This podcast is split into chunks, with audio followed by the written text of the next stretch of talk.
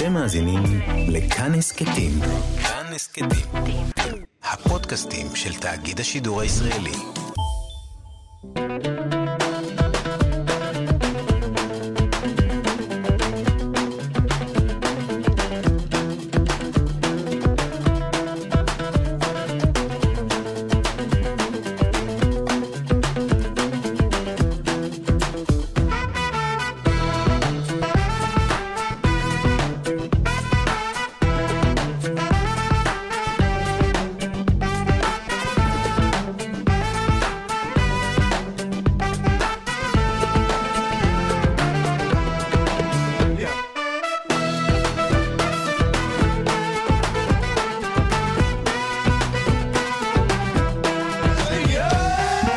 קפה גיברלטר, מגזין תרבות עם שורשים, אני אופיר טובול ואתם על כאן תרבות 104.9 או 105.3 FM וניתן להזין לנו גם בפלטפורמת הפודקאסטים של כאן, בספוטיפיי.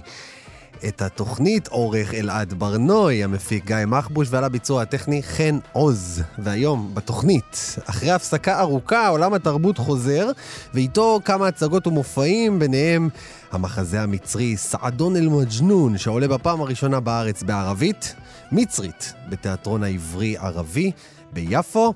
וגם uh, קונצרט חדש של התזמורת האנדלוסית uh, אשדוד. ככה אנחנו בעצם נדבר עם שתי, שני מוסדות תרבות uh, חשובים מהפריפריה, שמביאים תרבות אחרת, חוזרים עכשיו אחרי הקורונה, נברר איתם מה קורה, ונדבר גם על מחקר מוזיקלי מרתק, שמשווה בין רמת המורכבות המוזיקלית בין מוזיקת פופ מזרחית למה שמכונה רוק ישראלי. נדבר גם עם רון כחלילי, שהוא בדרכו אלינו לכאן, לאולפן, על סדרה החדשה שלו, סדרה דוקומנטרית שנקראת מלחמות היהודים, בערוץ 8 עכשיו. כל זאת ועוד, אחרי השיר שאנחנו נפתח איתו. האזנה נעימה.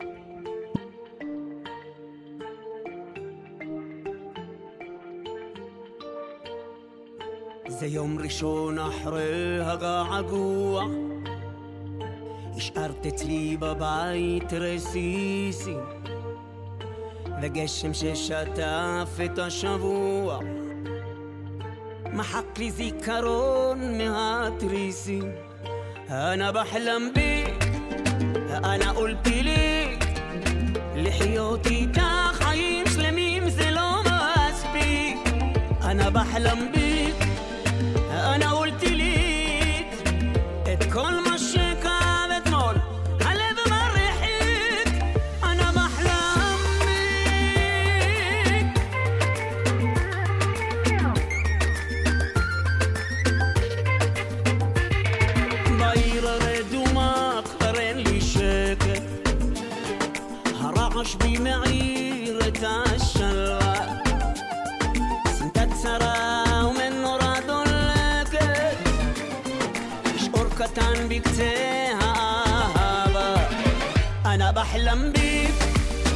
انا قلت ليه لحياتي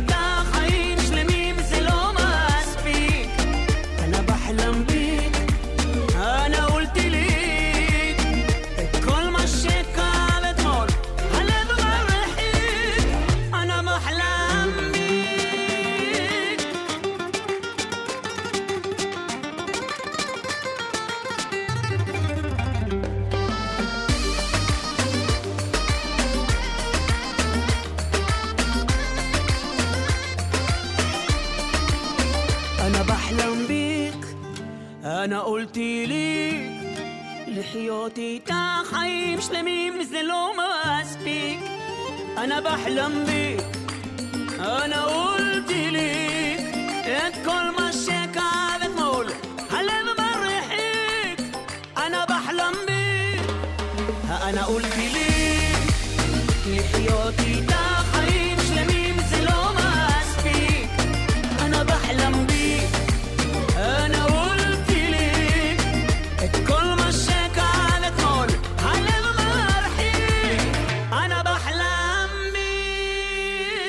קפה גיברלטר בכאן תרבות. עולם התרבות אה, חוזר, ויחד איתו התזמורת האנדלוסית הישראלית אשדוד, עם קונצרט ראשון שהכותרת שלו היא חגיגה אנדלוסית. בואו נדבר קצת, ננסה לרחח קצת איך, אה, איך עברה התקופה האחרונה, מה מצפה לנו בקרוב, עם אה, מנהל התזמורת יעקב בן סימון. שלום יעקב. שלום אופיר, מה שלומך? מצוין, ברוך השם, ואיתנו גם המנצח והמנהל המוזיקלי, רפי ביטון. שלום, רפי. שלום וברכה, ערב טוב. יופי, איזה כיף uh, ששניכם uh, איתנו. בוא נתחיל איתך, uh, יעקב. איך, איך התגברתם על התקופה האחרונה? אני חייב קודם כל להגיד, אמרת חזרה לתרבות, אז קודם כל, ברכות על הספר החדש והמרגש, כל, כל התור. כל התור נשמע בארצנו. ולענייננו... בהחלט, בהחלט חזרה לתרבות גם, כן. תודה. לשאלתך. אה, תראה, חזרנו אה, מרגע שפורסם המתווה על ידי משרד התרבות, אה, החליט ועד המנהל של התזמורת לחזור במהירות לפעילות ונערכנו בצורה מאוד מאתגרת, כי הכל מאוד מאוד מורכב, וזה מחוסנים בלבד, ואולמות שעוד לא התארגנו לגמרי, והאמת שנערכנו בצורה מאוד מאוד מהירה. וכבר ביום ראשון פתחנו בקונצרט במוזיאון תל אביב, ואחריו עוד פעם עוד קונצרט במוזיאון תל אביב. וזה מפגש מאוד מאוד מרגש, אנשים מגיעים, גם אנחנו, לראות פתאום הרכב מלא של נגנים, של תזמורת על הבמה, וקהל שנכנס, ו...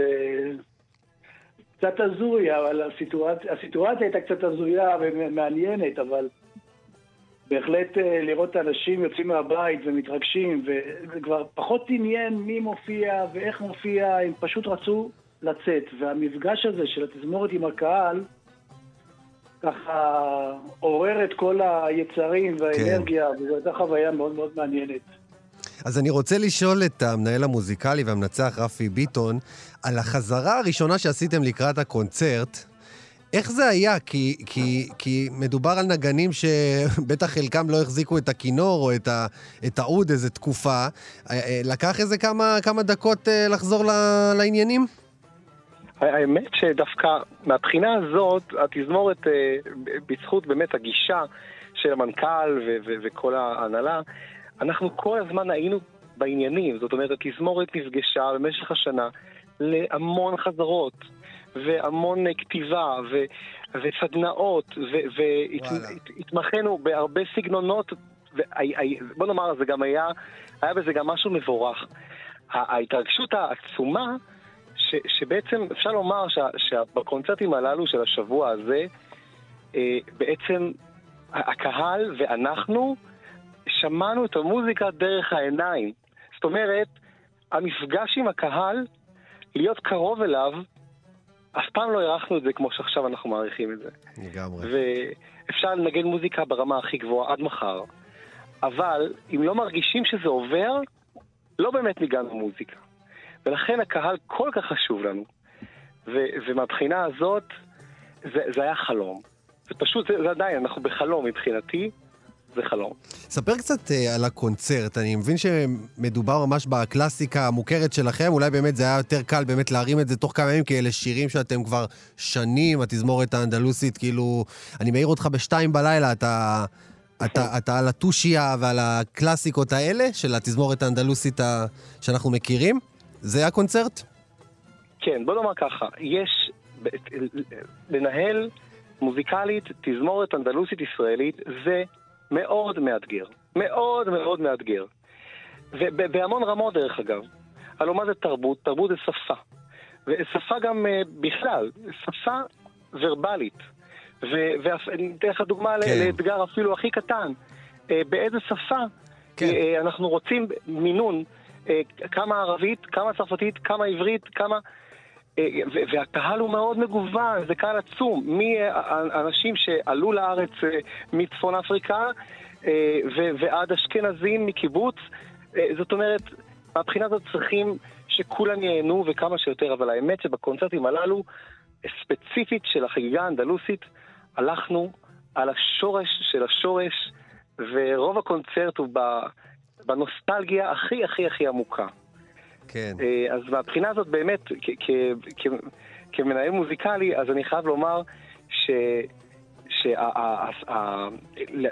שהתזמורת אנדלוסית ישראלית היא חייבת להבין בעל האנדלוסית, היא חייבת להבין בנובה האלג'יראית לסוגותיה, כן? והיא חייבת גם להבין במוזיקה הטורקית ובמוזיקה המצרית וכולי.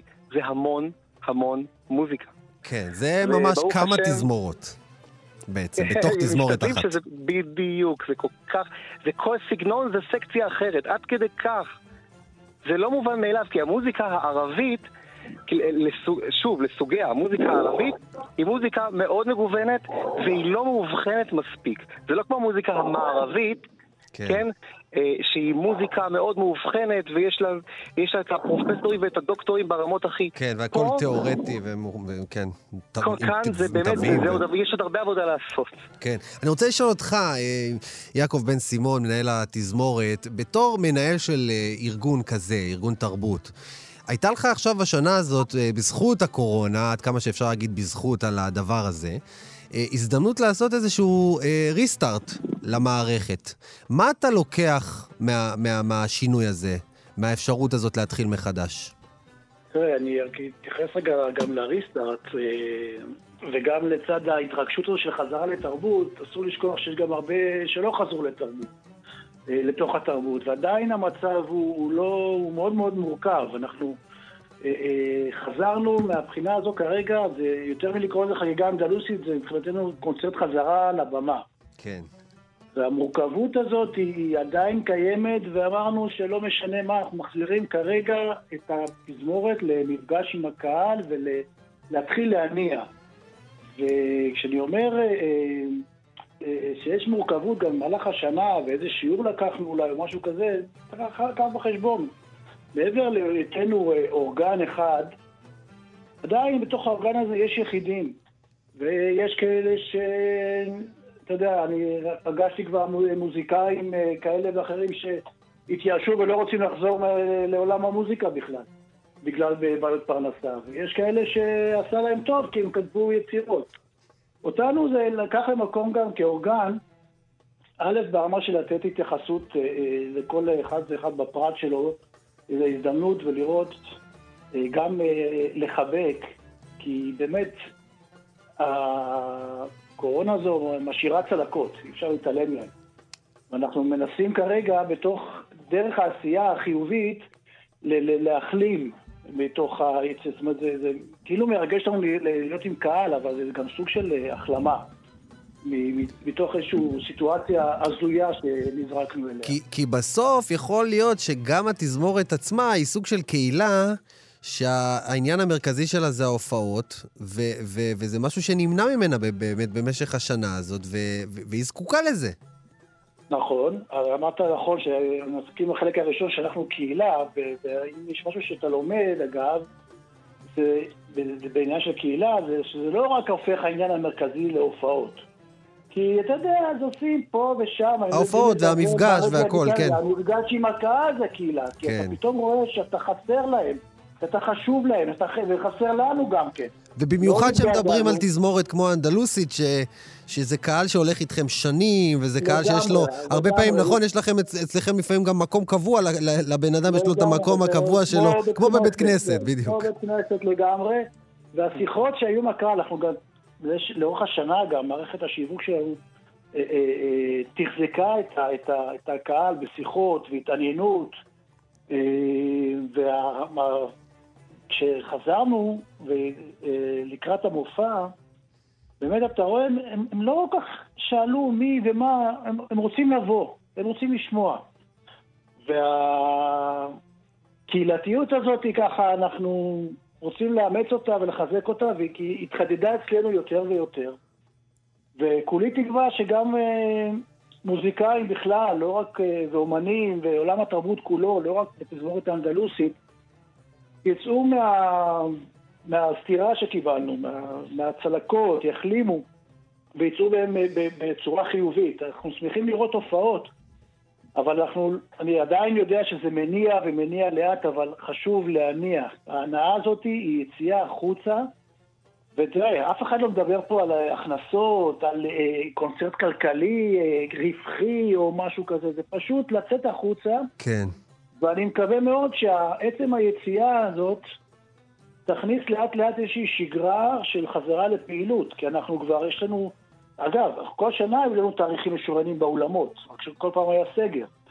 וגם עכשיו יש לנו כבר תאריכים גם לחודשים הבאים, לקדם אותם ולעשות עוד פעילות, ואני תקווה שיהיה יותר ויותר קהל בתוך האולמות. טוב, אה, חברים, דיברנו על קונצרט חדש, חגיגה אנדלוסית, בכיכוב, בכיכובם של הסולנים בנימין בוזגלו ונטע אלקיים המדהימים, שניהם אחד-אחד.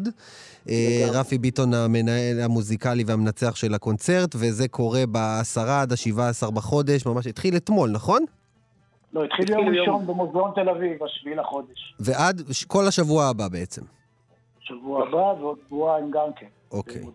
ואת כל זה אפשר למצוא באתר של התזמורת האנדלוסית הישראלית אשדוד, פייסבוק, בכל הערוצים האלה, נכון? בהחלט, בהחלט. יופי. אז שמחתי מאוד לדבר איתכם, מאחל לכם חזרה תודה מהירה רבה, לשגרה. ו- תודה, אופיר. אולי זה הזמן גם להגיד חג אביב שמח, אוטוטו. יאללה, לגמרי, כן. כן. תודה. תודה. תודה, אופיר. ביי, תודה.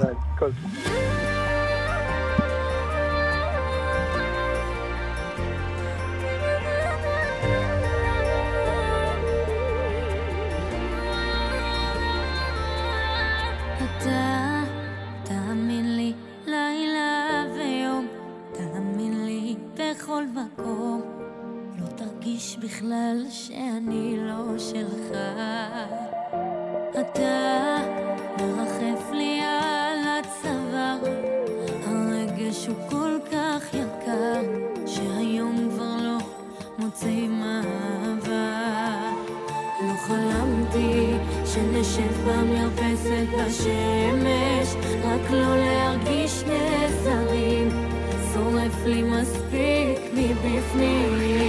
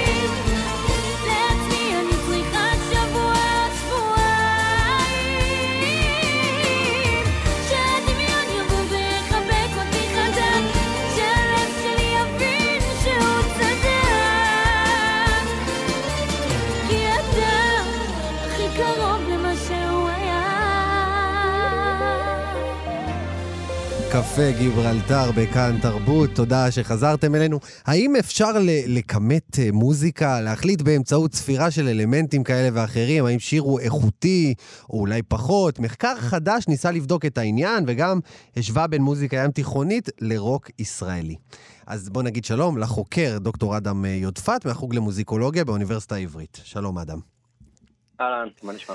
אז בוא, בוא נתחיל ככה. בעצם ההנחה המקובלת אה, היא שמוזיקת אה, פופ ים תיכונית, כמו למשל השיר ששמענו הרגע, תאמין לי, של עדן אה, בן זקן, היא מוזיקה לא מורכבת, לא מתוחכמת, פשוטה. זה, זה נכון? לפי המחקר שלך לפחות? אה, לא. והתשובה בקצרה היא לא.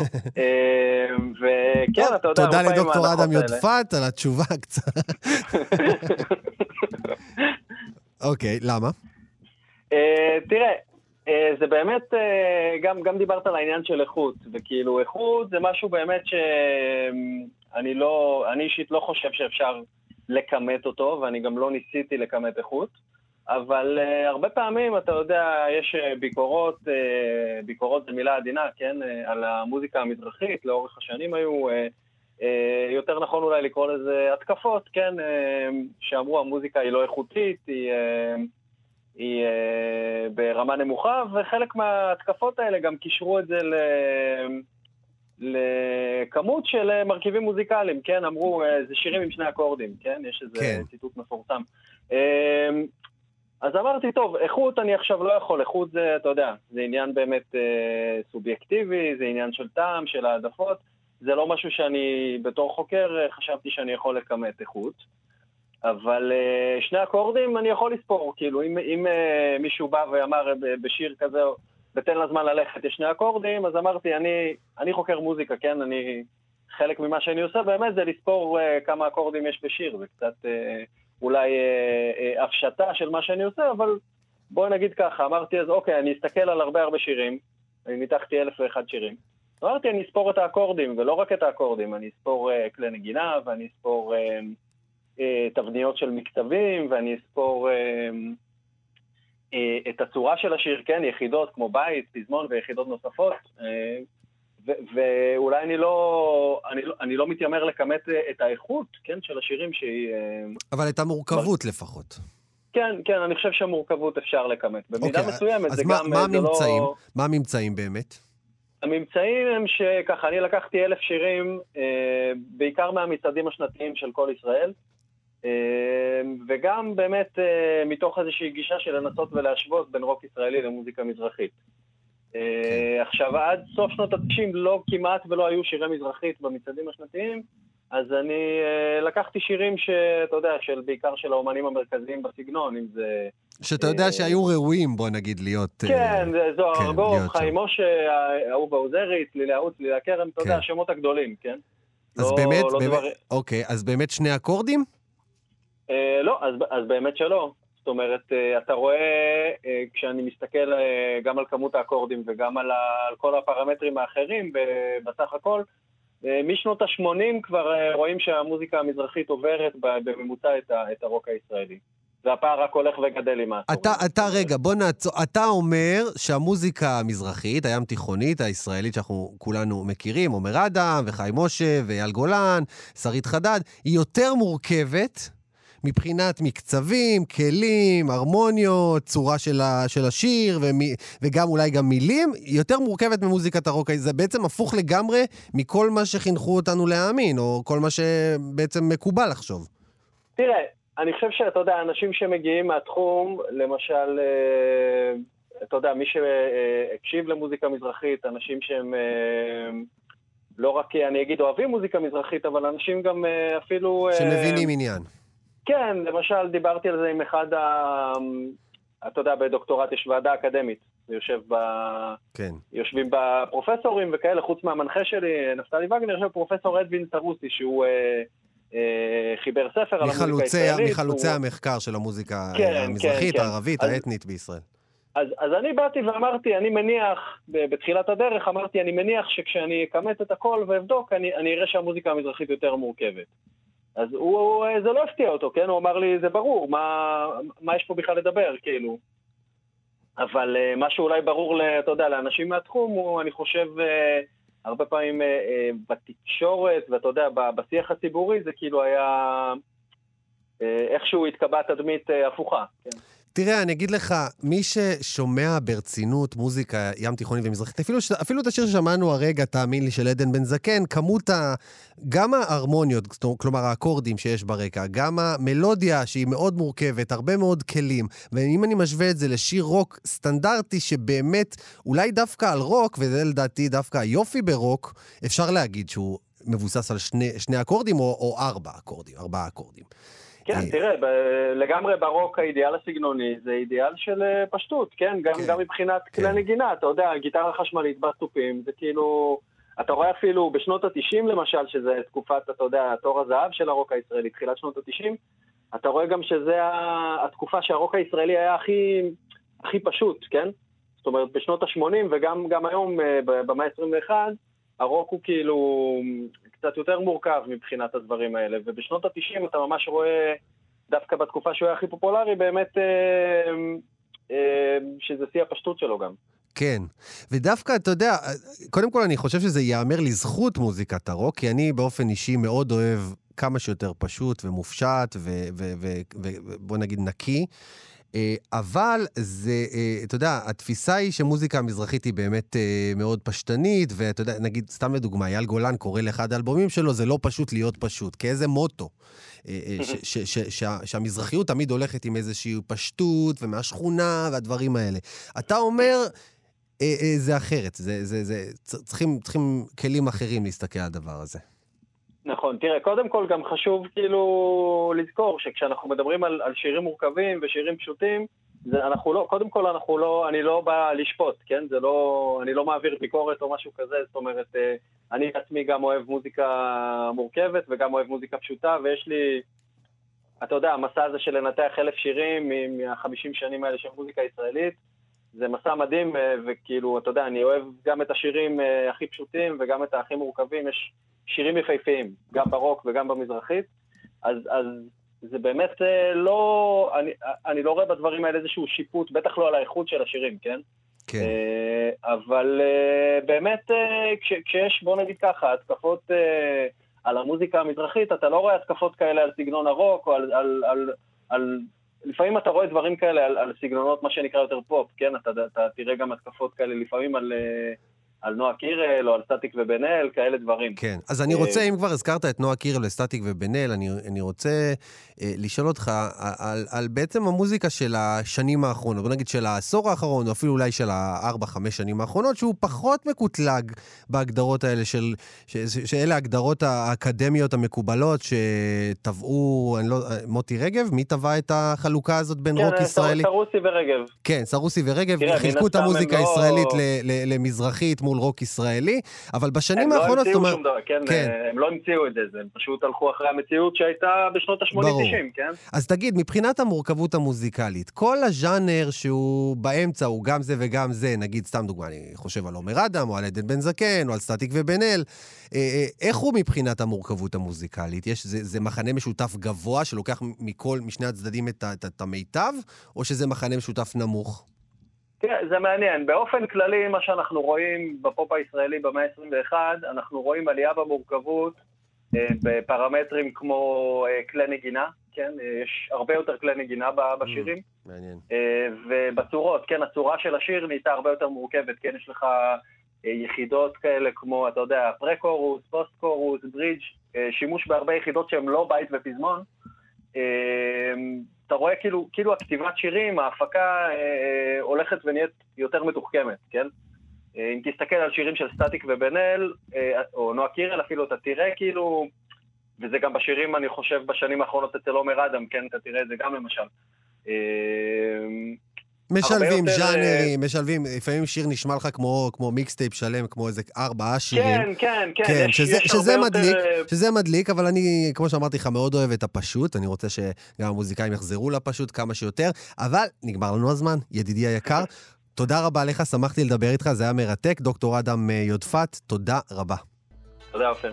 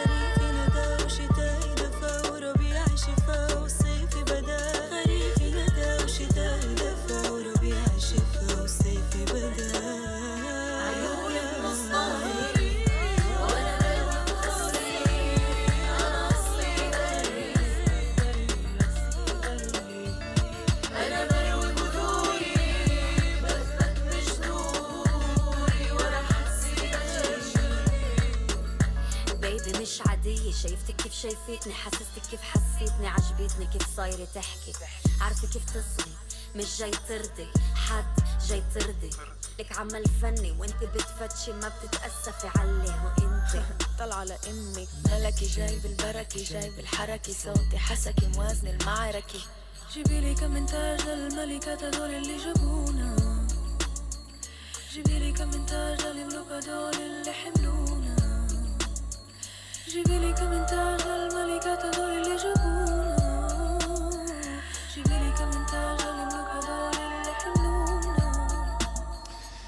קפה גיברלטר בכאן תרבות, עוד מוסד אה, תרבותי שחוזר לעבודה ממש בימים האלה, אחרי השנה הקשה שעברה עלינו, הוא התיאטרון הערבי-עברי ביפו, ובשבוע הבא תעלה שם אה, שוב, בפעם השנייה, בסבב שני, הצגה אל סעדון מג'נון, אה, אז נמצאים איתנו על הקו. יגאל עזרתי, מנהל התיאטרון, שלום יגאל. שלום לכם. וראודה סלימאן, מנהלת הבמה בערבית, שגם משחקת בהצגה. שלום ראודה. שלום, שלום. אני גם ביימתי אותה. כן? וואלה. אוקיי, אז ספר לנו קצת על ההצגה. אנחנו, אני יודע שההצגה כבר הציגה בתיאטרון איזה תקופה. עשינו את זה י- בגרסה ירדה בעברית. וחזרה. אוקיי. אה, הייתה לה גרסה בעברית ועכשיו ודאי, היא... ודאי, עכשיו זה אוקיי, גרסה כן. בערבית, פעם הראשונה. זה מחזה מצרי מאוד נחמד, קומדיה אה, משעשעת על אה, בחור צעיר שהתאשפז בתחילת מלחמת ששת הימים, כי הוא לא יכול היה לשאת את זה שהולכים להפסיד, ואחרי 25 שנה, כשהוא משתחרר מבית משוגעים, מגיע הביתה, הוא לא יודע מה שקרה. אז המשפחה שלו, כדי שלא יתחרפן, אה, ממשיכה להעמיד פנים כאילו שלא קרה מה שקרה, כאילו שלא היה שלום עם. ישראל. כל הדברים האחרים, וזה שילוב של מצד אחד קומדיה משעשעת. נשמע, זה נשמע קורע מצחוק, האמת. זה קורע מצחוק, ומצד שני זה גם נותן לנו מבט על מלחמת ששת הימים מהמבט של. המנצחים, כי אנחנו רגיל, רגילים לראות את המלחמה הזאת כמצד של המנצחים. אני רוצה לשאול אותך, אה, ראודה, ההצגה עולה בערבית מצרית, נכון? נכון. למה, למה דווקא? קודם כל, כי המחזאי, לימין רמלה, הוא אה, מצרי, והוא כתב את זה בשפה היומיומית של הניב המצרי. ואנחנו אה, גדלנו על הניב הזה, על הסרטים והסדרות המצריות, כן, ולדעתי הקהל דווקא משתוקק לשמוע את זה, הקהל הערבי כאן. אבל רק רציתי להוסיף עוד משהו. אמנם זה קומדיה אה, משעשעת, אבל כאילו, זה, זה סאטירה טראגית, ממש אני קוראת לזה כך, כי המחזה הוא דן בכל הבעיות והסוגיות הלאומניות של האזרח הערבי בכלל והמצרי בפרט, אה, אחרי מהפכת אה, יולי 1952. למרות שמבחינתי זה כמו אצלנו, זה על החלום ושברו. כי בתקופת נאצר היה איזה אידיאליזם שנאצר יבוא ויציל אותם ויהיה סוציאליזם ופן ערביות ופתאום אחרי 25 שנים אנחנו בחברה אה, מערבית, חומרנית, אה, שכל האידיאלים הלכו ובנושא הזה אה, מצרים וישראל מאוד דומות. אז אני מבין שההצגה עלתה בעבר אצלכם בערבית, עכשיו... ב- בעברית, היא עלתה בעברית. סליחה, בעברית, ועכשיו בערבית מצרית. זה קורה הרבה אצלכם בתיאטרון, שאותה הצגה עולה גם בעברית וגם בערבית?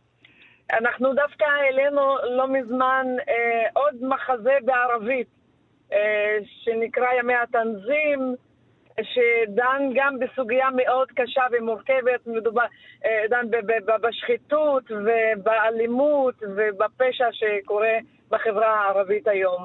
אז אנחנו- כן, בזמן האח- האחרון אנחנו כן מעלים הצגות בערבית. אנחנו גם, אגב, בהצגה בערבית יש כתוביות בעברית. אה, אוקיי, זה בדיוק מה שרציתי לשאול. כל הרעיון שלנו ההפך, אנחנו רוצים שהתיאטרון שלנו יהיה מפגש. זאת אומרת שהקהל הערבי יבוא כדי לשמוע הצגה בערבית, והקהל העברי יבוא לקבל תרבות ערבית, כן. בשפת המקור, אבל יש כמובן כתוביות בעברית ככה ש, שאפשר להבין את ההצגה. יפה מאוד. תגידו לי, אה, מתי זה קורה? מתי אפשר לבוא? הק- יום שלישי הקרוב, בשעה שמונה וחצי, הצגה ראשונה, ואחר כך בהמשך, ב...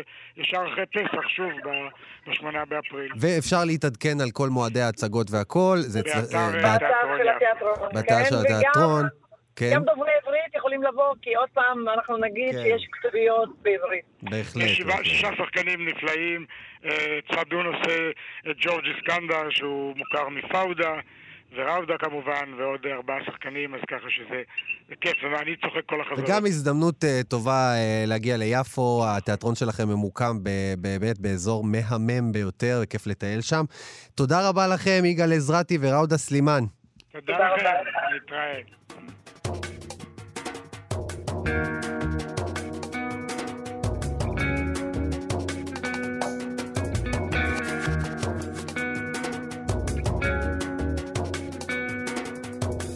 שמעתי שאתה חוזר את כל הדרך. ראיתי מלאכים עורכים שולחן לבן המלך. גם ראיתי סולם געגועים יורדים שמעתי רוחות שמלטפות את העלים. ראיתי אותך זה לא חזיון תעתועים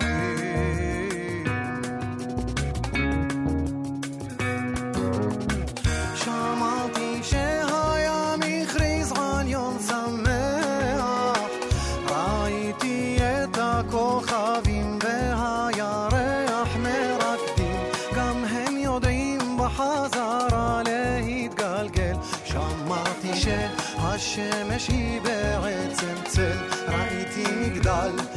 dans un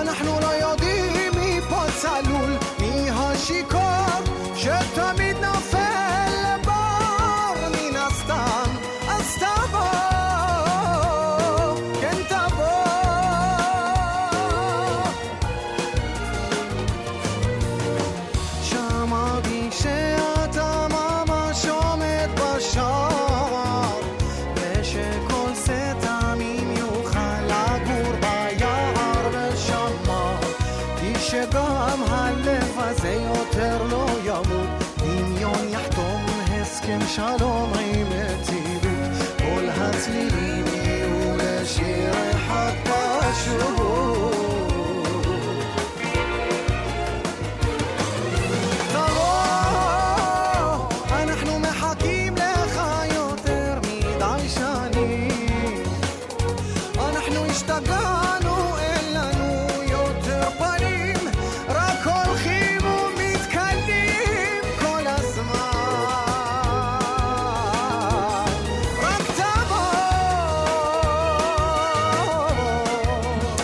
אנחנו נעשה עכשיו מעשה שלא. יעשה, ונאלץ לחתוך את השיר המדהים הזה. מדהים, מדהים. אמיר בניון, כי רון כחלילי איתנו כאן באולפן, שזה מרגש מאוד מאוד מאוד. אז ככה. אם אה, מסתכלים היום בטלוויזיה או ברשתות, זה נראה כאילו באמת אנחנו על סף מלחמת אזרחים. אני אגב תוהה אם לא תמיד אמרו את זה, שאנחנו על סף מלחמת כן. אזרחים, תכף נדבר כל על פעם זה. שנשמע טיעון. כן, תמיד. זאת אומרת, אני חושב, אה, כן, לך במכונת זמן בשנות שנאה. ה-50 וה-60, אותם טיעונים, אנחנו עוד כן. רגע במלחמת... אוקיי, מלחמת שבטים דתיים אה, נגד חילונים, חילונים בחרדים, אה, חרדים בשמאלנים, ובטח בשנה הזאת שעברה עלינו. התחלת לחשוב, אגב, על ה- על הסדרה שמפרקת את כל הדבר הזה לפני הקורונה, נכון? הקורונה קצת והיא שינתה. לך- באה לך בדיוק בול. בול, בול. ממש אשכרה. נתפר לך. בולה. כן, הביאה כן, בולה כן, כן, הקורונה. אז אנחנו מדברים על מלחמות היהודים, רון כחלילי, הבמאי ויצר את הסדרה, כל פרק עוסק במגזר אחר. גם תיעדתי אותך בין היתר, אולי כדאי גם את זה להזכיר. כן? אה, בעבר. בעבר. בעבר, כן, תכף אולי נזכיר גם את זה. חרדים, יש לנו פרק על חרדים, חרדופוביה. כן. פרק על אה, דתיים, זאת אומרת ציונות דתית. סוף העולם שמאלה, סוף אה, ימינה. ימינה. ומסורתיים, שזה הפרק הכי מעניין כמובן. מלכודת המסורתיות. לא, לא. אה, אה, כן, וכל זה ביחס הוא הפרק הכי אישי. וכל- הוא הפרק הכי אישי, לא-? רגע, למה אין את המגזר החילוני? אם אני הולך על פי אה, נאום השבטים. אם אני הולך על נאום השבטים של ריבלין, דתי, חילוני, אה, מסורתי א', בעצם אין אתה שם. יודע מה? אני מכיר את העמדה החילונית, ואני חושב שהעמדה החילונית נמצאת כל הזמן באולד מדיה. כן. אז כאילו לא צריך לדברר את זה יותר מדי. וחוץ מזה, אני חושב שהחילונים נמצאים בשלושת הפרקים. וזו גם העמדה שלי. לא חשבתי שצריך עוד פרק על חילונים, למרות שצילמתי לא מעט בוא חילונים. נדבר על העמדה שלך בסדרה, אתה עומד שם, אתה גם, אה, אתה גם מקריין, שזה לא דבר שאתה רגיל לעשות אגב, נכון? כן, בפ- כן. למרות שעשיתי זה פעם, פעמיים. בעבר אה, פחות, כן. פחות כן, זה. פחות. אבל גם אתה שואל שאלות, אבל תמיד אתה בקונטרה. תמיד, זאת אומרת, אתה, נכון. מול החרדי אתה חילוני, נכון, מול החילוני נכון, אתה חרדי. נכון. איך, אתה, זאת אומרת, זה משהו שאתה עושה בתור, נכנס לתפקיד של הבמאי, לא. או שזה אתה? לא, אני מקשיב. אני מקשיב, וגם יש בי את כל הצדדים האלה. אני קצת דתי, ואני קצת מסורתי, ואני קצת חרדי, ואני קצת חילוני, ואני באמת איזה שעטנז מעפן כזה, אתה יודע, לא... לא מתעקש על העמדה שלי. לא חשוב לי להגיד, אני חילוני, ואני כרגע עכשיו בא להילחם את מלחמתם של החילונים. לא חשוב שזאת לי. הסיבה בעצם למה אתה זה שהיית, זאת אומרת, דווקא אתה היית צריך לעשות את הסדרה הזאת, כי אתה בעצם שומע את כולם ואתה אומר, וואי, יש משהו במה שהוא אומר. נכון. זאת אומרת, אתה שומע את האלה בשכונת נווה שאנן בחיפה, כן. שהם חרדים אה, אה, לגמרי מההשתלטות החרדית, זאת אומרת, הם חילונים חילונים. חרדים. כן. חילונים חרדים. כן. אה, אה, אה, ואתה אומר, וואלה, יש- יש- יש יש משהו במה יש שהם משהו אומרים." במה שהם כן, אומרים. כן, אני לא יכול כן, לבטל עמדה של ציבור כל כך גדול, שבאמת הרכוש שלו אולי קצת, אה, הערך שלו יורד. 30 והאורך- אחוז שם יש ירידת 20 ערך, אחוז, הוא כן? אומר. 20, בין 20 ל-30 אחוז זה שכירות, זה זה קנייה. כן. אבל אני אני חייב להתייחס לטיעונים האלה. יש בהם ממש, אני אני לא יכול לבטל אותם, להגיד, להגיד, אוקיי, הם גזענים. "אלה הם גזענים וזהו." בדיוק, לא כן, רוצה, אי אפשר, לא אי רוצה. אפשר זה להגיד. יש בכל הגזענות הזאת איזה גרעינים של אמת, ואני צריך למצוא את הגרעינים האלה. עכשיו, גם כשזה לא נעים לשמוע, כשהוא אומר, זה אחד האזרחים שם אומר בחיפה, הוא אומר, תשמע, הם מסריחים, הם זה וזה וזה. אתה יודע, אני בהתחלה, הלב שלי התכווץ. אני, זה דיבורים, כי... קשים, קשים, קשים. זה סף האנטישמיות, כאילו, כן, כן. מבחינת מה שאני מכיר. אבל כשאתה מסתכל ואתה הולך לשכונה... אתה רואה הזנחה, אתה רואה הזנחה. אתה רואה את העגלות, ואתה רואה את הגרפיטי על הקירות, ואתה רואה את הלכלוך, ומלא פסולת על הרצפה, ואתה אומר, וואלה, מה העניינים? עכשיו, לפני כמה שנים אני מסתכל באינטרנט, אני רואה שאברי גלעד אמר בגלי צה"ל פעם, באיזה תוכנית שהוא הוא השתתף בה, הוא אמר, כן, הייתי אתמול בפארק הירקון וראיתי משפחה חרדית, ולמה החרדים לא יודעים מלוכלכים, ולמה החרדים ככה וזה וזה. וזה עשה זעקה איומה ונוראית, כאילו, כן. כמה, אתה יודע, כמה זעקה. בצדק מסוים. אבל כשאתה הולך לבדוק... את, אתה, תראה, בכל סטריאוטיפ תמיד יש גרעין של אמת, וכדאי להגיע אליו. ואם אתה מגיע עם עמדה מובנית מראש, אתה אומר, אני כזה וכזה, נורא נורא קשה. אני השתדלתי לא להיות אידיאולוגי, השתדלתי להיות המקשיב. כן, שזאת, עמדה, שזאת העמדה... אה, אה, קשה. כמו שאמרנו קודם, זה לא איזה, נכנסת לזה בתור תפקיד העיתונאי או המראיין, אלא זה מי שאתה. זה אני, זה אני, זה כן, אני, כן, זה אני. כן, כן. כשאני עשיתי עליך סרט, אני הייתי אופיר טובול. כן. כשאני עושה סרט על אתי קצבורג החרדית מודרנית מירושלים, ממודיעין עילית, אני אתי קצבורג. איך, איך, אתה, איך אתה יכול לקבל, למשל, את מה שאתי הזאת אומרת אני שם? מת על זה. היא זה- אומרת, זה אני. אשלח את הילדים שלי ל, ל, לבית ספר בתקופת הקורונה, כשיש... כי הרבנים אמרו, ואני חרדית ואני מודרנית. מודרנית. ואני אומר מה? כזה דבר, ואני אומר כזה דבר, הלוואי והיה לי שר חינוך חילוני, שהיה שם את החינוך על ראש שמחתו ומשבית את כל בתי הספר, או פותח את כל בתי הכנסת, את כל בתי הספר, כי החינוך הוא הדבר הכי חשוב, הוא יותר חשוב מהחיים עצמם. אני חושב שאתה- זאת אומרת, אני מוצא נקודות כן. זכות גם אצל הרב קנייבסקי. אני חושב, רון, שאתה אתה דלוק קצת על האנרכיסטיות הנחמדה הזאת של החרדים, של החרדים? אני צודק? כן. כן. כן. כן, אני, אני לא אוהב צייתנות עיוורת, ואני לא אוהב אה, אה, אה, את העובדה שאתה לא דמוקרט... ברגע שאתה צייתן, אתה כאילו לא דמוקרט. הצייתנות הזאת משעממת אותי. כשהחילונים צועקים, כן, כן, כן, למה החרדים הם כאלה אנרכיסטים והם ברחובות וזה וזה, אני אומר, וואלה, תסתכלו על עצמכם, תלמדו קצת רוקנרול, מה העניינים? מה העניינים? מה קורה? לא, לא, לא, לא, כן. מה, מה הפחד? מה הפחד מהממלכה? הייתי בעימות לפני שלושה ימים עם חבר כנסת ניצן הורוביץ. הוא אומר לי, אנחנו, הח, החילונים, אנחנו צייתנים, ואנחנו הלכנו בזה, ולא, שלא כמו החרדים. ואני אומר לו, יש לך סיבה להתגאות בזה? כאילו, אני לא מבין, מה זה שמאל אם לא כן, לפרק זהו, זה את ה... קצת... לא, לפרק... אני חושב שזה גם קצת ערכים ואידיאולוגיה כשנוח. בדיוק. כלומר, כשלא נוח, אז אנחנו, הפריבילגיות. אנחנו אה, מרדנים, רוקנרול, שומר, כן, בדיוק. המילה הזאת, חתרנים. זה לשמור על אבל כשזה הפריבילגיות חרדים, שלך. אתה צריך להיות... בדיוק. כן, זה כן, ממש כן. לשמור על הפריבילגיה. תגיד. תשמע, יותר קשה היה לי למצוא למשל את נקודות האור אצל הציבור החרד"לי, אצל הזרם החרד"לי בפרק השני. זה היה לי קשה. למה? כי הם באים עם תפיסת עולם מאוד מסוכנת בעיניי. אני, אני מכבד אותה, אבל היא מאוד מסוכנת בעיניי. זה מדינת הלכה, וזה מצעד הבהמות, וזה D9 על בית משפט עליון, וזה אנרכיזם כבד. הוא לא אנרכיזם רוקנרול נוסח החרדים שהופכים איזה פח. זה כבר להשתלט על מנגנוני המדינה בתחכום, ביעילות של קומנדו לאומנות כזה. ופה, עם זה היה לי קשה, ולאט לאט גם מצאתי את זה. גם בהם יש. כשפגשתי את חגי סגל, למשל, עורך מקור ראשון, תשמע, הייתה לי התלבטות. האם להכניס, אני שמתי, ראית את הפרק הזה? שמתי לפני כן איזה קליפ שמראה שהוא היה במחתרת היהודית. כן. ונורא התלבטתי אם אני צריך לעשות את זה, כן או לא. והחלטתי בסופו של דבר כן לעשות את זה, למרות שזה יפגע בו. למה החלטתי לעשות את זה? כדי להראות את ה... את הדרך שעשה... טרנספורמציה הזאת מהמקום מה- האנטי-ממסדי לאימא של הממסד. לאימא של הממסד. כן. ואתה פתאום מראה את זה, ואז איתמר בן גביר בא אח- אחריו ואומר, אני היום המיינסטרים של הימין, אני הימין המתון, ואתה מבין איזה מהלך הציונות החרד"לית הדתית עשתה מהשוליים הסהרוריים, מעמדת העשבים השוטים, אל תוך לב ליבו של המיינסטרים הישראלי, על- אל הנרטיב הישראלי. כן. וזה פתאום... אתה יודע, זה קצת מאיים עליי, זה קצת מפחיד אותי. כשנכנסים לבית ספר ומתחילים להתערב ב- ב- בחינוך של הילדים שלי, זה, זה מערבב אותי. כש, כשאומרים לי איך הילד שלי צריך להתנהג בצבא, זה מערבב אותי. אני, אני, אני, אני בעד שילוב, אני, שייכנסו, אבל בשוויון, יחד עם כולם, לפי הפרופורציות, לא צריך להשתלט על הכל. זה מה שמפריע לי. בציונות החרד"לית זה מה שמפריע השתלטנות. זה לא ההשתלבות. אני בעד השתלבות של עוד ועוד עיתונאים. אני חושב שהעיתונאים הימניים הם הדבר הכי טוב שקרה לתקשורת כן, צריך המשעממת להגיד הזאת. שאתה גם לקחת חלק ב-. בשילוב של מת אורי אורבך. ברור, וכן. אני מת עליהם. אני חושב שהתקשורת הייתה מתה משעמום אם הם לא היו נכנסים. עד כדי כך. ממש מאבדת את כל תוקפה. ואני חושב שהם הצילו, הציונות הדתית הצילה באיזשהו אופן, הדתיים והציונות הדתית הצילו את התקשורת החילונית Mm. אבל עדיין יש, אני, אני עדיין רוצה, אני עדיין סופר ראשים. וזה קצת מכוער מצידי, אבל אני עושה את זה. אני סופר ראשים ואני בודק כמה חרדים יש וכמה דתיים יש. אני רוצה לבדוק את הפרופורציות, אני רוצה להבין שכולם מקבלים את הקול שלהם. זה, זה, זה בעיניי, זה, זה בעיניי, אתה יודע מה, אני אגיד לך, בגלל שזה אתה, זה בעיניי מזרחיות. פרט. זה לא כמו מירי רגב, שאומרת, כן, כן, מזרחים, מזרחים, תיקון מזרחים, ודורכת על ערבים. כן, כן, כן, מזרחים, מזרחים, מזרחים, דורכת על uh, עובדים זרים. לא.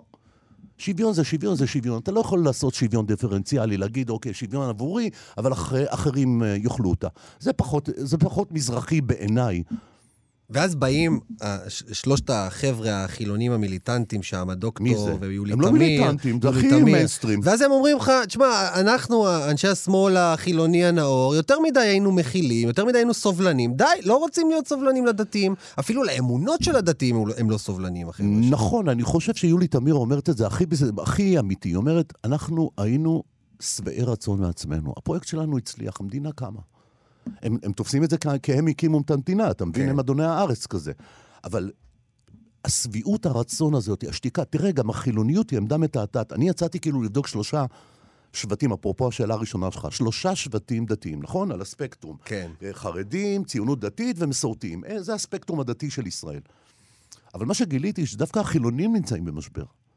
המשבר אולי הגדול בתולדותיהם. היום בושה להיות חילוני. שמה, שמה המשבר? אובדן הגמוניה? אני, אני חושב שאובדן הגמוניה כבר כבר התחיל ב-77. כבר, כבר התחילו לזנב בהם. הציונות הדתית והדתיים, וכל, העולם נהיה יותר דתי. כאילו, זה, זה התגובה הפוסט, כן. כן. לפוסט-מודרנ, לפוסט-מודרניות בעצם. כן. אבל אני חושב שמה ש, מה שקרה לחילונים, זה שבעצם קשה נורא להגדיר חילוניות. היא המובן מאליו. הגמוניה תמיד מובנת מאליה, היא תמיד שקופה. קשה לך להגדיר את עצמה. רון, את אבל עצמך. מצד שני, אני אה, חושב שאחד הדמויות המעניינות בפרק הזה זה דוקטור גיא בן פורת. זה מהמם.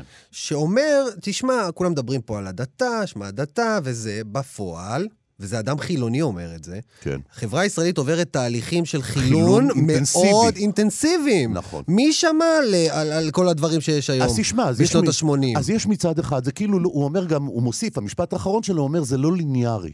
כלומר, יש גם תהליכי הדתה, ויש גם תהליכי חילון. תהליכי הדתה, אבל צריך לדייק את זה. כי אני נגד, אני לא, אני לא חושש מהדתה. אני, ממה אני כן חושש? מההימנע. כשמעורבב בתוך הדת, כי אתה. שמאלן. לא, לא, אל תגיד לי, לילדים שלי, שארץ ישראל זה הכי טוב, הכי ישלה, הכי זה, וצריך להילחם. אני לא רוצה. תן לא, להם לא, אבל, להחליט. אבל רגע, אני רגע. לא מעוניין לא, אבל השלושה. חבר'ה האלה שיושבים שם, יולי תמיר, נחזור אליהם, כן, כי הם אה, הארכיטיפ- של השמאל. של פעם. כן. כן. אה, אה, למה הם פה בעצם? זאת אומרת, כשאתה- אומר ארץ ישראל, אל תגיד לי ארץ ישראל, אל תגיד לי אלוהים, אל תגיד לי תנ"ך, אל אז בסוף למה אנחנו בעצם פה? שואל ה- שואל הצופה הישראלי תראה, הסביר. תראה, אני לא חושב שהם נגד למידת יהדות. כולם מבינים את החשיבות של לימוד היהדות בבתי הספר בישראל ובמערכות החינוך בכלל. כולם מבינים את זה. השאלה היא איך אתה עושה את זה ומי עושה את זה. אם בתוך הציונות הדתית, היום במשרד החינוך יש כ-600 עמותות. משרד החינוך בעצם הפריט את החינוך של הילדים, את החינוך ליהדות. כן. יש כ-600 עמותות, רק חמש, אולי, חמש מתוכן הן לא שייכות לציונות הדתית, ובעיקר לזרם החרד"לי. כן. עכשיו, באות אותן בנות עם צמות וחצאיות, שאין לי שום דבר מול הסטריאוטיפ הזה, אבל רק הן באות, והן מספרות לך איך, צריכה, איך צריך להיראות החג, אבל, ומה כי- זה בר מצווה, כי, כי החבר'ה החילונים שבת. שלך, לא מעניין אותם בכלל היהדות, אז, מה אתם אז רוצים? תגרום לזה שזה יעניין אותם, תוביל אותם למקום יותר מדליק. אל כן. תוביל אותם למקומות של הלכה ואיסורים ושמרנות כן. ונגד נשים ונגד הומואים ונגד זה. תוביל אותם למקום פתוח, שהם יכולים לקבל את היהדות. היהדות 70 פנים לה. אפשר להביא כל מיני אנשים שילמדו תנ"ך, ואפשר להביא כל מיני אנשים ומורות שילמדו אה, איך נראה חג ואיך נראית שבת. לא צריך להביא רק את הציונות הדתית החרד"לית, אפשר להביא עוד כל מיני. שיהיה גיוון. אני, אני, אני בעד. ובמקביל, מה הציבור החילוני צריך לעשות? להכשיר באופן מדליק מורים ומורות חילונים שילמדו את היהדות כראות עיניהם. זה מה שאנחנו צריכים. טוב, אני רוצה לשאול אותך עכשיו, היום הוא יום אה, מיוחד למה? בעצם, כי יום אחרי שהסדרה עולה ומתחילות הביקורות. ועלו היום אה, ביקורות אה, די מנוגדות האמת. כלומר, בישראל היום כתבו שאתה מתדלק שנאה. לא, טיעון בעיתון. הארץ שמגיע לך פרס ישראל. אז מה? איך אתה מסביר את ה... את ה... גם בסדרה שאתה השתתפת, כמעט בכל סדרה שאני עושה, יש איזו קונטרוברסליות, יש איזה... זה ברור, תמיד שנוי אחרת אתה במחלוקת. לא- אחרת אתה לא נרגע. אחרת אתה לא, לא נרגע. פותח אני- מצלמה. אני רוצה... זה, זה, בעצם המטרה שלי היא לא שיבואו יגידו בסוף כל סדרה, וואי, איזה רון, איזה מוכשר, והצלחת. אני, אם הצלחתי להביא דיבור, אם הצלחתי להביא דיון, אם מתעורר בעקבות סדרה שלי דיון אמיתי על מה זה דתי ומה זה מסורתי ומה קורה לדת כשהיא פוגשת פוליטיקה ומה קורה, ומה קורה כששבטים דתיים מתאחדים מול החילונים. תרחישים, מה קורה, מה, מה, מה היחסים שלנו, איך זה נראה, למה זה הגיע לכזאת עמדת רתיחה כל כך מסוכנת כמו שהיה בשנה האחרונה בתקופת הקורונה. תשמע, אני בתקופת הקורונה, זה, אני גם עורך במקביל, אני פותח ערב ערב חדשות, ואני רואה שידורים חיים בתחילת הליינאפ. בכותרות. אני רואה שידורים חיים מבני ברק, מודיעין עילית, ביתר עילית, כולם חרדים, כולם שורפים, שוטרים יורים, תוקפים אותם, ואני אומר, אלוהים אדירים, מי זה הציבור הזה? עכשיו, אתה לאט לאט נרגע, אני כבר אחרי שנה עבודה, לאט לאט נרגע, אתה מבין שזה קומץ, נכון, זה הקומץ הוא יותר מנופח מאשר היה בשנות ה-70 וה-80, אבל עדיין זה קומץ. יש מיליון 200 אלף חרדים בישראל. הם נמצאים בכל מקום. אנחנו היום רואים אותם יותר מאשר ראינו אותם בעבר. הם נמצאים כמעט, ב- בתל אביב הם לא נמצאים כמובן, אבל הם נמצאים כמעט בכל עיר בישראל. איפה שיש ירידה של מחירי דיור, מגיעים חרדים. אה, תל אביבים אה, עוד 10-20 שנה יפתחו את העיניים, פתאום הם יקלטו שהם חיים במדינה ש... משעממת. כן, כן. משעממת, בלי חרדים. טוב, אה, אה, אין לנו עוד הרבה, יש לנו רק עוד חמש דקות, אם אתה מסתכל כאן על השעון, ואני כן. רוצה לדבר איתך על על הפרק המסורתיים. על המסורתיים, כן. ואני חייב להבין... אפילו תמונה שלך יש שם. למה בעצם קראת לפרק הזה מלכודת המסורתיות? כאילו, ל- ל- המסורתיות זה מלכודת? כאילו, לא. דווקא מאיר בוזגלו אומר, המפתח לחברה הישראלית זה המסורתיים. אתה קראת לזה מלכודת. תראה, כדי להפוך את החזון המסורתי לטובת כולם, אתה צריך לנסח אותו, כמו שאומר דוקטור מיכה גודמן. צריך לנסח אותו. לנסח אותו זה לשים לו אידיאולוגיות. זה להצמיד אותו לתוך דברים, זה לנסח אותו, זה כבר כן או לא, אתה צריך להכריע. כן. כל החן וכל, ה, וכל הכיף שבתוך המסורתיות היא באי ההגדרה שלה. היא בפלואידיות שלה. היא בזה שהיא הולכת גם לפה וגם לפה, והכל סתור, והכל אחד מתנגש בתוך השני. זה היופי שלה, אבל כמו שאומר גודמן, זה גם החולשה שלה. זו המלכודת. עכשיו, מצד שני, קורה במהלך עשר השנים האחרונות, קורה איזה תהליך של כניסה של המסורתיים אל תוך לב-ליבו של הליכוד. אמיר אוחנה הוא גיבור הפרק הזה. הליכוד היא מפלגה מסורתית? כן, היא המפלגה המסורתית של ישראל. אמיר אוחנה אומר את זה במפורש, צילמתי גם את כרמל שם, לא הכנסתי אותו בסופו של דבר, בגלל סיבות אה, אחרות, אבל גם הוא אומר, הליכוד זה המפלגה מהכיפה בכיס. עכשיו, נכנסים פנימה, פתאום מוצמדת אידיאולוגיה. פתאום יש אידיאולוגיה, ופתאום המסורתיות כבר לא כזאת נעימה. פתאום אני שומע מזרחים מתוך הליכוד מדברים נגד ערבים, ופתאום אני שומע מסורתיים, מדברים, אה, מסורתיים מזרחים מדברים באכזריות ובשנאה מול שמאלנים ותל אביבים, כמו נמרוד אלוני, וכמו יולי תמיר, כן. וכמו יורם הרפז. לא לענות בשנאה, בשנאה כפרה אולי, אולי, זה הטעות, אולי. אולי הטעות שלך זה לחשוב לקבל. שמסורתי זה צריך להיות כזה נחמד, נחנח כזה. אז זה מה, זה מה, אני, לא, תשמע, אני זה בא לא- לא, מבית זה לא, כזה, זה לא. זה אני בא מבית, אני יודע שלמסורתיות יש גם פנים אכזריות יש גם וקשות. שיניים, אה, נכון, נושכות. אני יודע, אני יודע. כן. אבל אני, אני, אני מעדיף להסתכל, תסתכל, המסורתיות יכולה הייתה להיות הפתרון של המדינה הזאת ליחסים כל כך מסוכסכים, שרואים ת- תמיד את הכל בשחור ולבן. המסורתיות היא איזה דרך אמצע שהייתה יכולה לאפשר לכל השבטים הדתיים והחילונים לחיות אהבתי, אהבתי, איכשהו. אהבתי את המסורתיות הזאת. אהבתי. מה? איזה? לא, איזה? אבל נשמע אתה, טוב. אבל אתה, אבל אתה גם לוקח אותה ימינה. כן, כן, כן. לא, לימינה, ימינה. אני גם לוקח, אתה לוקח, לא, אני לא אוהב לדבר. בסיפור הזה של ימין ושמאל, אבל. המסורתיות היא בהחלט ציונית, והמסורתיות יודעת לפתוח אה, המסורתיות שיניים. היא לא ציונית, והמסורתיות היא לא כלום. טוב, המסורתיות. היא משפחה. זה בפרק הבא של קפה גיברלטר. רונצ'ו, תקשיב, אה, מה אה. אה, אה, אה, נהנית מהסדרה?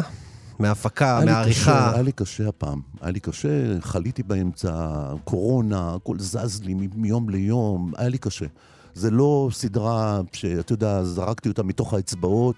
אני כבר 30-40 שנה, אני כבר בתוך התחום הזה, אני כבר יורק סדרות החוצה. הפעם היה לי קושי, גם היה לי קושי בגלל שהבנתי שאני נוגע בלב, בלב ליבו של הסכסוך הפנים-ישראלי, הפנים-יהודי הזה. ורציתי שיצא טוב.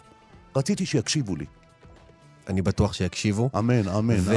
וכל סדרה שלך זה פגז, תודה עליך. רבה שבאת. תודה, אהוב אם שלי. לא, השעון היה דוחק, יש לי עוד שנים. כ-20 שנים. שאלות כאן. תודה רבה. רון, שנים. כחלי לי איזה שיר אתה מלחמות? היהודים, לא יודע אם נשאר בכלל זמן עוד שמונה, לשיר, נשאר עוד לי שמונה זמן. אתה צריך להגיד, עוד שמונה VOD. עוד שמונה, VOD, בכל כן, המקומות. כל תודה המקומות. רבה, הגענו לסוף התוכנית. קפה גיברלטר, מגזין תרבות עם שורשים. תודה לעורך התוכנית, אלעד ברנוי, למפיק. גיא. מחבוש. מחבוש. שאני מכיר אותו 30 שנה ועכשיו כן. ראיתי אותו. וחן עוז, שאתה תכיר היום על הביצוע. הטכני. אני אופיר טובול, ניפגש כאן שוב בעזרת השם בשבוע הבא. שבת שלום ולהתראות. תודה.